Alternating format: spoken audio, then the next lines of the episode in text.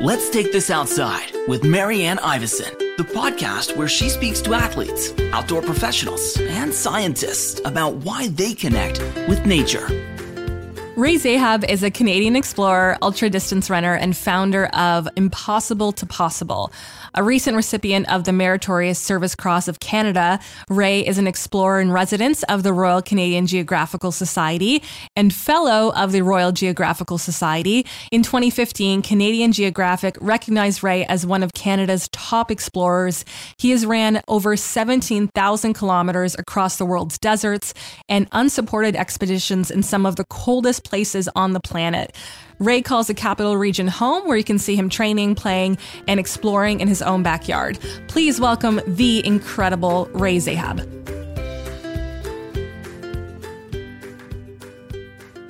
Ray Zahab, welcome to Let's Take This Outside.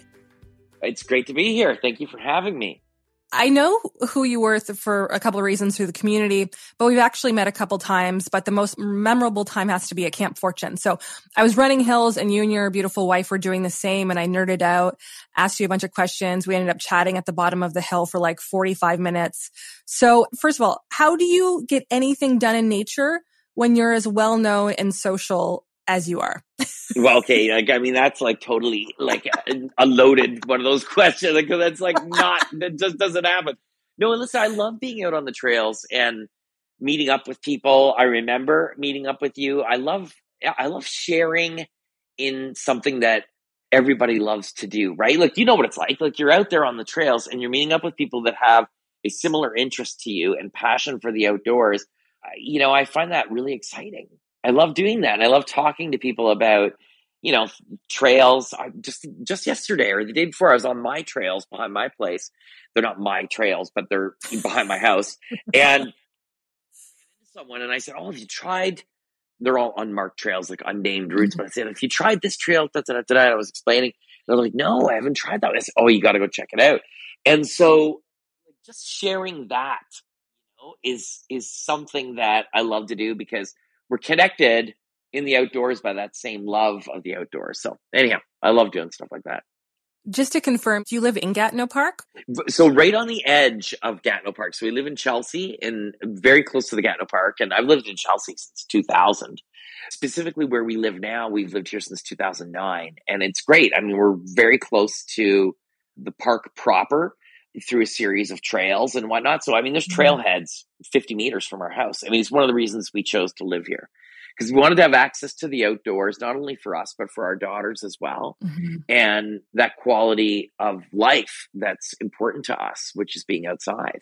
Something that I think we might have in common is our love for for the area because you've been from the Arctic to the Sahara to all over the world and there's something about the area and the Gatineau Park trails that you can still get your training done while enjoying nature. So what is it about? There, there's always like a geek fest about Gatineau Park whenever I do this.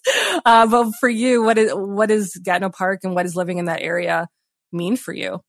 Oh, wow. Well, I mean, being in Gatineau Park, just that access to outdoors, but what makes it so special, obviously, we're 15, 20 minutes from the nation's capital, right? So, I mean, you know, you've mm-hmm. got a large urban center it's a community where there's a lot of kids the same age as our kids, and they're all doing outdoor sports. It's a four season community in the sense that you can be on some of the best cross country ski trails in the world, literally in the world in winter, and be, you know, fat biking, alpine skiing, even ice climbing, doing things like that. And then in the summer, the trail running, the mountain biking, the hiking, uh, the paddling, it's all just absolutely epic out here.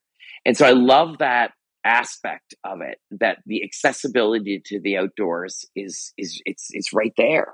It's a very unique place because of that. And in all the places that I've traveled to, I mean there's a lot of great outdoor spots all over the world. You know, where that there is that accessibility within communities. But I think Chelsea's just one of those and Wakefield, like this area, the Gatineau Park region is just one of those crazy spots that just you know happens to be uh, where it is, and then you know a population grows around it. I listened to another podcast you were on a couple of years ago. I think it might have been Kelly Dell's, but you were a prime example of it's never too late. So I remember hearing the story that, you know, you used to smoke a pack of cigarettes a day and now you're running these ultra crazy distances. I would love for you to share that story and that transition to where you are now on this podcast because it's a wonderful story. Well, I appreciate that. It's funny uh, since I've been on this journey and it's been a long one now. It's like I'm into this game over 20 years now. You know, 20 years ago, it didn't seem like, at least I didn't know a lot of people that were, you know, finding this sort of life transformation, which I've subsequently come to learn there's tons of people that have. But at the time, I was nearing the age of 30, and I was just, I've come to realize, a very unhappy person and very unsatisfied with where my life was. I was having, you know, good times, great friends, all that jazz, but I just inside, deep inside, was just not satisfied with who I was and everything else and, and the direction that I was going, the lack of passion that I had in my life. And my younger brother, John, had become this endurance athlete and he was a mountain biker and a paddler and he was doing all these crazy sports and he was really good at them. And I thought, wow, if I could feel just a little bit like he does, I think my life would be different. And so I decided that I was going to quit this not sedentary lifestyle, but more or less. I mean, I wasn't involved in the sorts of things that he was doing, and you know, smoking a pack a day. I was to like give it all up and just try and change my life. And it led me on a path to sort of rediscovering me as a person, like that I had this genetic engine to go out and do these things, you know, these long bouts of endurance like my brother did.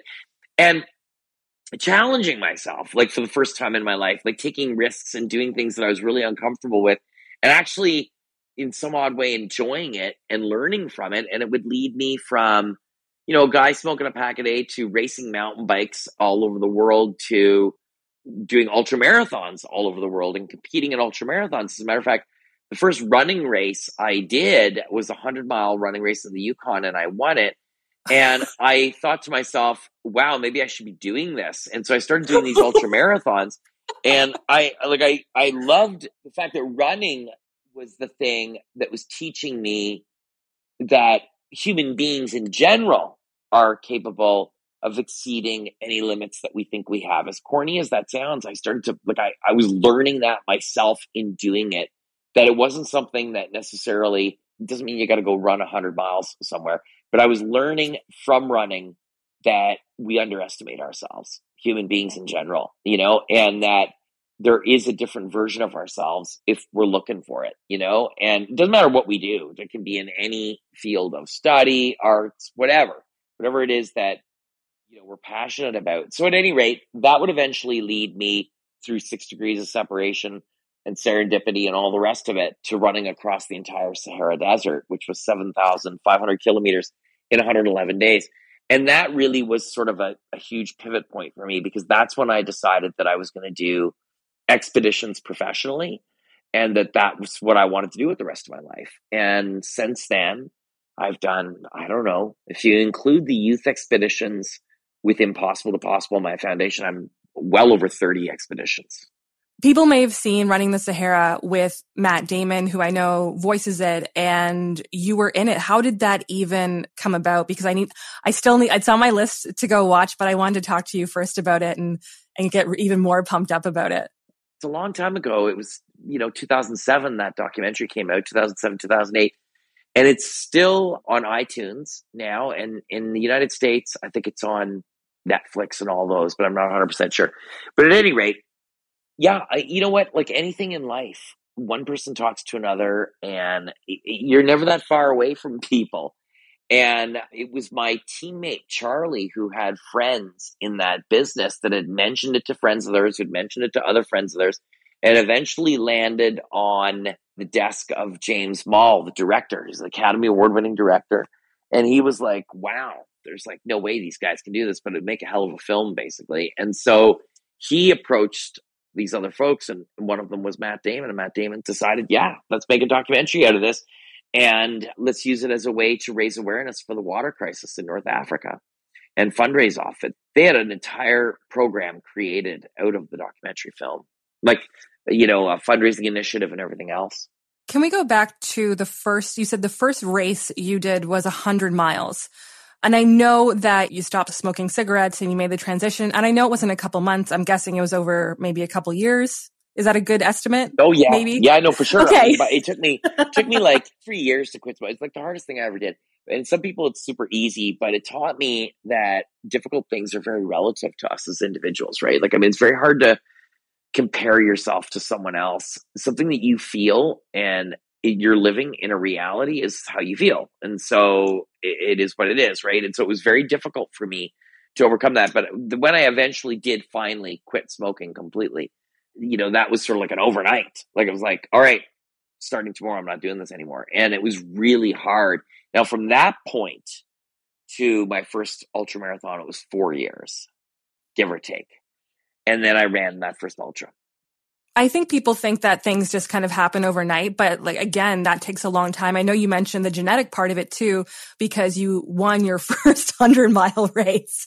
But when you were running that race and you did you know you won it? Because I know when you're like those hundred. No, mile, like, no, no, know? no. I had no idea. I you like, didn't know. There's only forty.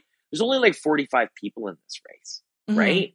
So you could assume, you could think like, oh my god, maybe there's a possibility, but you're not. I, that in that race in subsequent races i would think that way but in that race i was like just trying to survive like just trying to go as hard as i could at the end it's a much longer story and i literally crossed that finish line and i was like i can't believe i'm here and no one was there and i thought you got to be kidding me like no one waited around for me to finish like there's there's 45 people in that you could you could run different lengths. You could run a marathon, you could run the hundred mile, or you could. I think they even had a two hundred mile that year. They had a longer version even.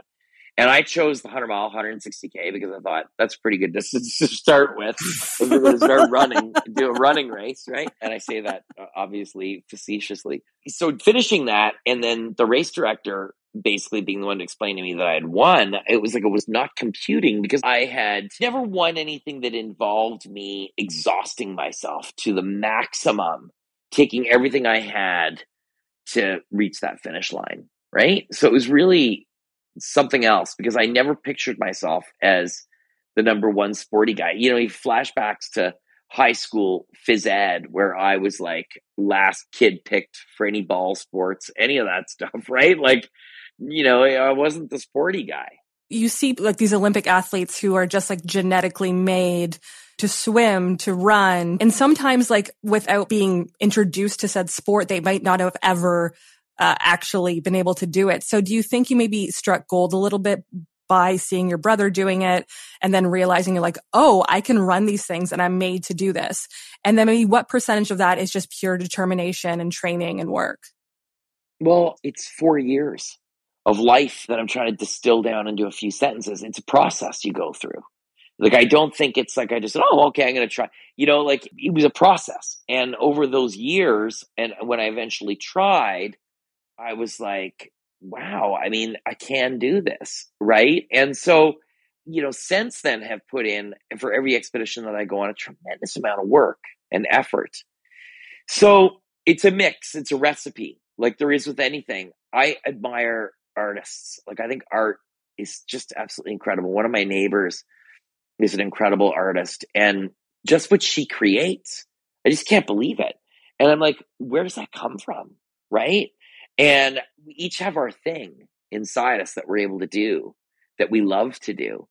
And for me, it's exploration. Whether I'm on my feet running, whether I'm on my skis skiing across an Arctic region, it's being in these places. And to be honest with you, it's being in these places like deserts or Arctic regions in their most extreme time of year. Like I like being in deserts in the summer. I like being in the Arctic regions in winter. I love experiencing these places when they're their most in our mind defined. So what does the Arctic look like in the middle of winter? Like I want to be there. And then further to that, the friendships that I've made in these various places that I visit have been extraordinary. And I have friends all over the world because of adventure. So I think adventure for me has been a way to not only learn about myself, but also learn about other people, make lifelong friends, learn about culture, learn about history, learn about all these different elements. And then lastly to that, share it with students in classrooms who follow my expeditions, which is a huge part of why I do what I do. And we're going to talk about impossible to possible in a couple minutes. Uh, but even this year, you've been on an Arctic expedition. You were just in California, right? You just got back? Yeah, I was in California down there because Impossible to Possible is based in Whittier mm-hmm. in California. And so we were doing a meeting about that and some stuff there. And then, of course, with our coffee business, Kapik One, we were meeting with some of our roasters, the people that are going to be doing our roasting, sorry, the facility in Southern California, because we'll be roasting in California as well as in Canada, in Ottawa. And I do want to talk uh, about Kapik One too. But going from those those extremes from the desert to the Arctic, it probably sounds like they are complete opposite. But I almost want to ask you, what do they have that's so similar? Is it the extreme nature of it? I love them because they are so different and their experiences are different. Even the way you go about planning and executing the expedition is completely different. You know, when you're on a, desert expedition, I like to move fast and light. That's always my philosophy. Move as fast as I can, um, whether it's pulling a sled with skis in the Arctic or running across the desert in the summer.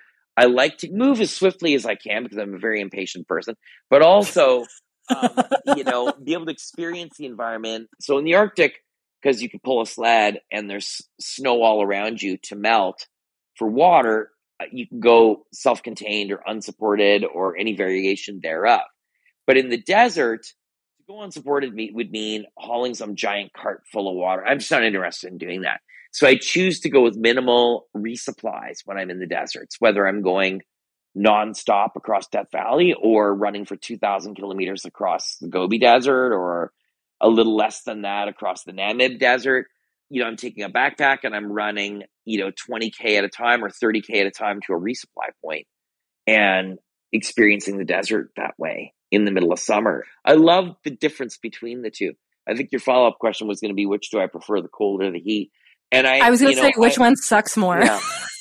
yeah. Well, I, you know what? I, I, so I, they're both notoriously difficult.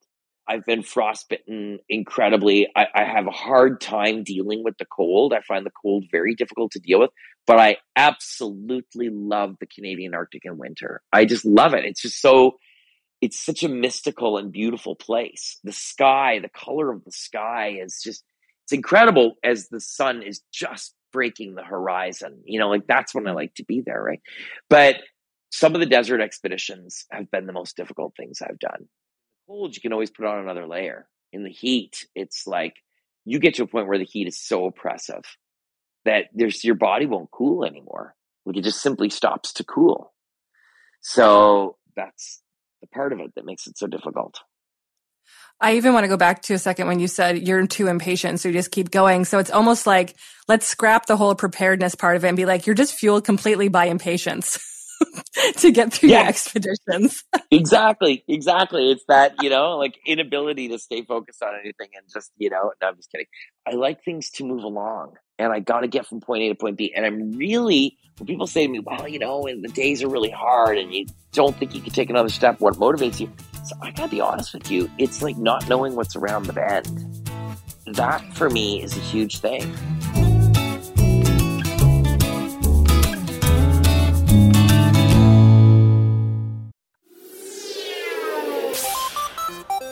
Hi, I'm Steve Yerko. And I'm Tara Sands.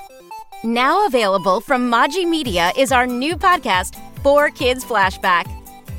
4Kids is the company who brought you the English dub of Pokemon in the late 90s and so many other shows like Yu Gi Oh!, Shaman King, Teenage Mutant Ninja Turtles, Kirby, the infamous One Piece dub, and so many more. We'll be talking to the people who worked at 4Kids actors, directors, writers, editors, producers, engineers. You get the point. And hopefully get the answers to questions both you and I have about the company. I actually worked there as a voice actor on some of the shows. And I was a kid watching the shows and remember way more than Tara does. And thank God for that. Steve is actually a professional storyboard artist, which gives some really unique insights into anime and animation. Subscribe today wherever you get your podcasts. That's the number four Kids Flashback.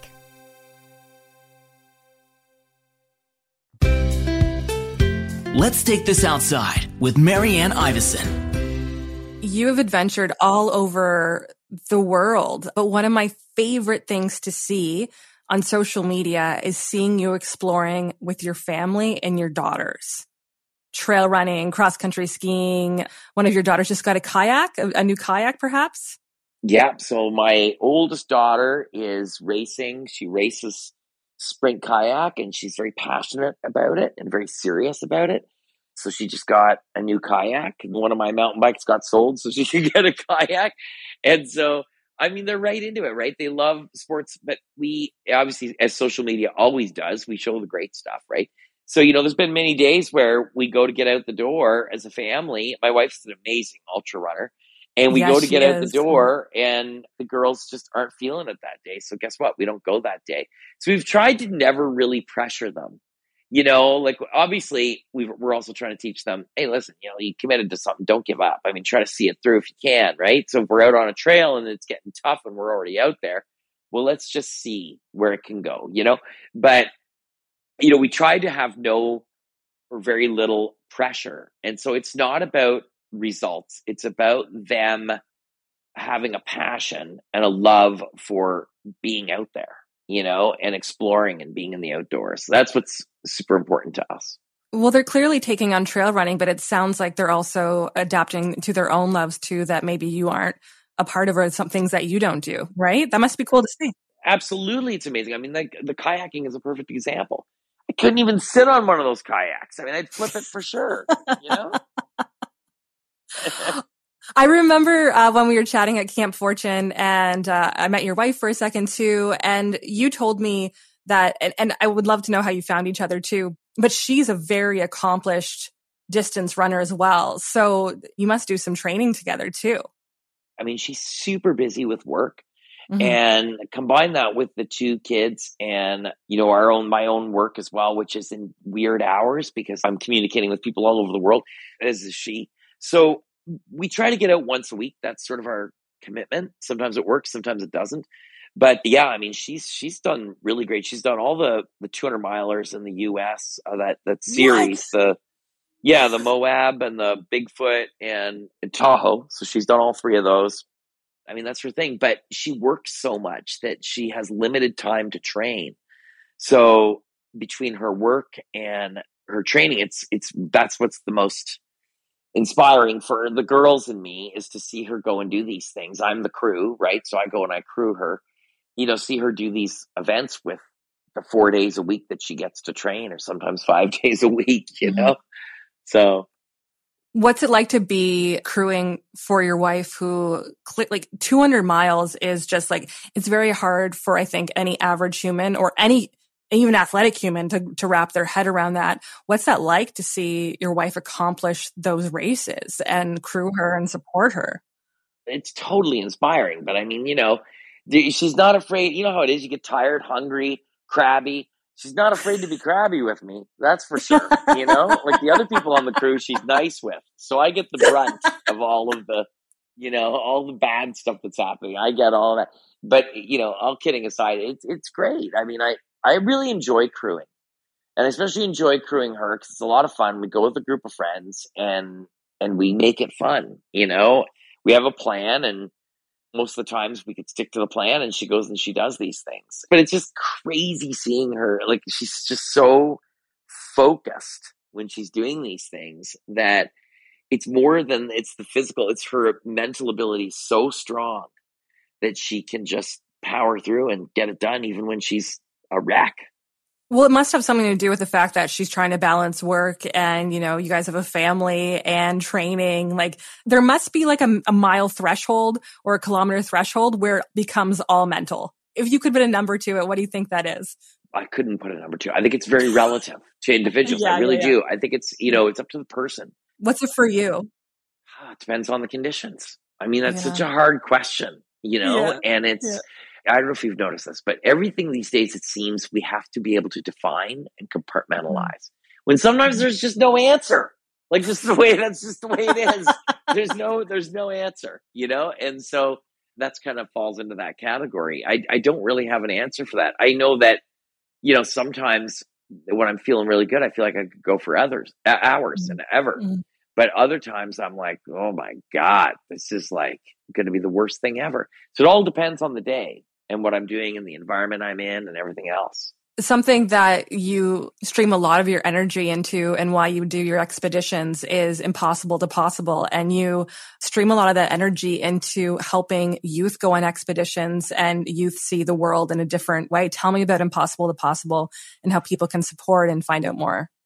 Yeah, so right up until like a year or so before the pandemic, we were doing these youth expeditions every year, sometimes twice a year and taking young people 16 to 21 years of age on expeditions that were free of charge. Everybody's a volunteer and they're all learning based expeditions. So we would go into places like the Amazon and study biodiversity, or go to Utah and study dinosaurs, or go to Rajasthan and study access to healthcare.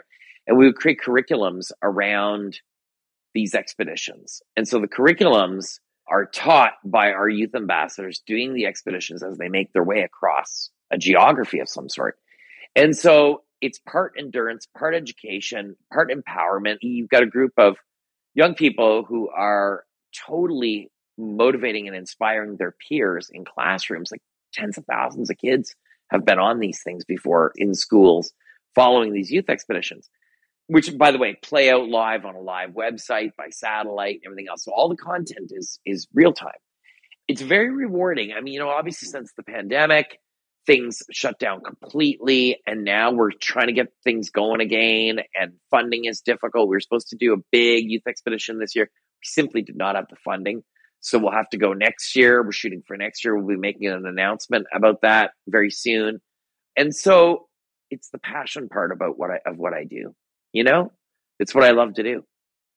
What's the biggest thing you've learned from taking youth on these expeditions and seeing them learn and grow and take it all in? I think it's that at the end of the day, the effect the outdoors can have on young people and on people's health in general is massive. And I think that there needs to be more access to the outdoors for people, no matter where you live, no matter where you live, whether you're in urban setting or rural or it's having that access to the outdoors, fresh air, being able to explore, I think is really important. It's something that anyone and everyone can benefit from. Something that has come up a lot on this podcast is not only uh, making the outdoors more accessible for everyone, but also being more welcoming to people in, in nature because sometimes it can get a little clicky. Sometimes it can get a little bit too, maybe not dominating, but people can get a little bit too like, this is my trail or this is like this is my parkway or this is you right. I think some people can be a little bit too not welcoming in the outdoor space. So hearing you say that is really refreshing to hear you talk about like it's just meant for everyone. I haven't experienced that, but I hear you. I mean, I, if that's your experience, then that's your experience. And I just think it's, especially during the pandemic, right? Everybody was like locked up and you're in your house and all that jazz, especially if you live downtown in a flat or whatever. And you got no fresh air. I mean, you really see the effects on people's health, right? Also, being in the outdoors, not from a healthful perspective, but being in the outdoors and being able to explore whether it's like your park in your city, an urban park or not, being connected to nature gives you a better appreciation of the planet and for the health of the planet and understanding how we aren't separate from the ecosystem. I mean, there's a separation that's created, right, in our day to day lives between us and the forests, for example. But we all exist in the same time and space on the same planet, breathing the same air, utilizing the same resources, fresh water, etc. And so I think that having that connectivity with the outdoors gives us a better appreciation to want to preserve the planet as well. I 100% agree. And specifically, I haven't felt unwelcome in the outdoors. I'm, I'm thinking more marginalized groups. That's what, that's what I'm thinking about. Okay. Yeah. Not me yeah, as a white woman. I'm talking yeah. about people who are more marginalized than me. So yeah, yeah that's, that's what I'm thinking is, and how can we be more welcoming and make it more accessible? So yeah, that's what I meant by that. Yeah. Yeah. In a perfect world, we'd find ways, you know, obviously we're doing our little thing, but to give youth an opportunity, no matter where they come from, to get a chance to be outside I just that's that's what I've mm. noticed. I've noticed that from small dent we're making that we've noticed that it has an effect for sure, not only on the kids that are on the expeditions, but on the kids that are in the classrooms. We see them then wanting to go out and learn about their own backyards And I've had youth that were in schools observing older kids on expeditions. And then years later, they're on one of our expeditions. And I'm like, well, how'd you end up on one of these youth expeditions? Oh, it was I, when I was in elementary school. You guys had a youth expedition and my teacher followed it. So you got to be kidding me. Yeah, because of that, I started hiking. Or yeah, because of that, I started riding my bike. And here I am. One thing leads to another. So I just, I, there's a cause and effect in being outside, I guess. You are doing your part and thank you for everything you do for impossible to possible. And I know you have to go in a second. So I just want to ask you about Kapik One, your coffee company. It's newer. Can you tell me a little bit about that before you have to go? Yeah, for sure. So Kapik One is actually we're a guiding company. So we we conduct trips all over the world for adults to go on expeditions that are modeled on the youth-based expeditions. But we go to some pretty awesome places and adventure trips. And subsequent to that, you know, we started creating our own coffee because we love coffee. It's part of yes. our our entire team is like addicted to coffee. Ever yeah. since day one, we've all been like we have this hashtag no coffee, no expedition. And it's like legit. if nobody has good coffee, we're not going. And um, so we were initially going to make the coffee for ourselves, but it was so good. We were like, what the hell? Let's let's start selling coffee and give people a little taste of what we love so much. And so that's how we started it. So it's Kapik One. And in the Ottawa area, because your podcast, I'm assuming, is based in Ottawa. It's based in Ottawa, yeah. Right. You can get our coffee in retail at Bushtukah, Kunstadt, and Eurosports, but uh, it's also available online at kapik1.com so you can get that or you can even book a trip with us as well so. Yes and now i'm now like the, the gears are turning in my head. I will put all the links to all your, your social media impossible possible Kapik One i'll put it all in the show notes. Ray zahab i know you have to go and take care of some family stuff. Thank you so much for taking time for me today. Thank you you got it. We'll catch you later. Thanks for listening. For more let's take this outside go to let's take this outside.ca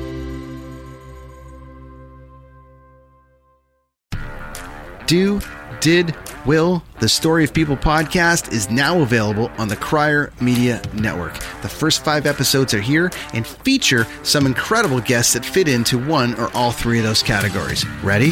Tara Sloan from the San Jose Sharks Undercurrent podcast at NBC Sports. Marianne Iveson from Iveson Voice and the Let's Take This Outside podcast to talk about the world of outdoors as well as voiceover land. Ariana Hunsicker, future Canadian Paralympic swimmer, already winning tons of awards for this country. Scott McGregor from the Hot Wallet podcast to dumb down the world of crypto, Bitcoin, and NFTs so you don't have to. And Jackie Holowati from Climate Pledge Arena in Seattle, Washington, the first net zero carbon certified arena on the planet. Wherever you get your pods, wherever you watch your pods, and on the Crier Media Network. Produced and distributed by the Sound Off Media Company.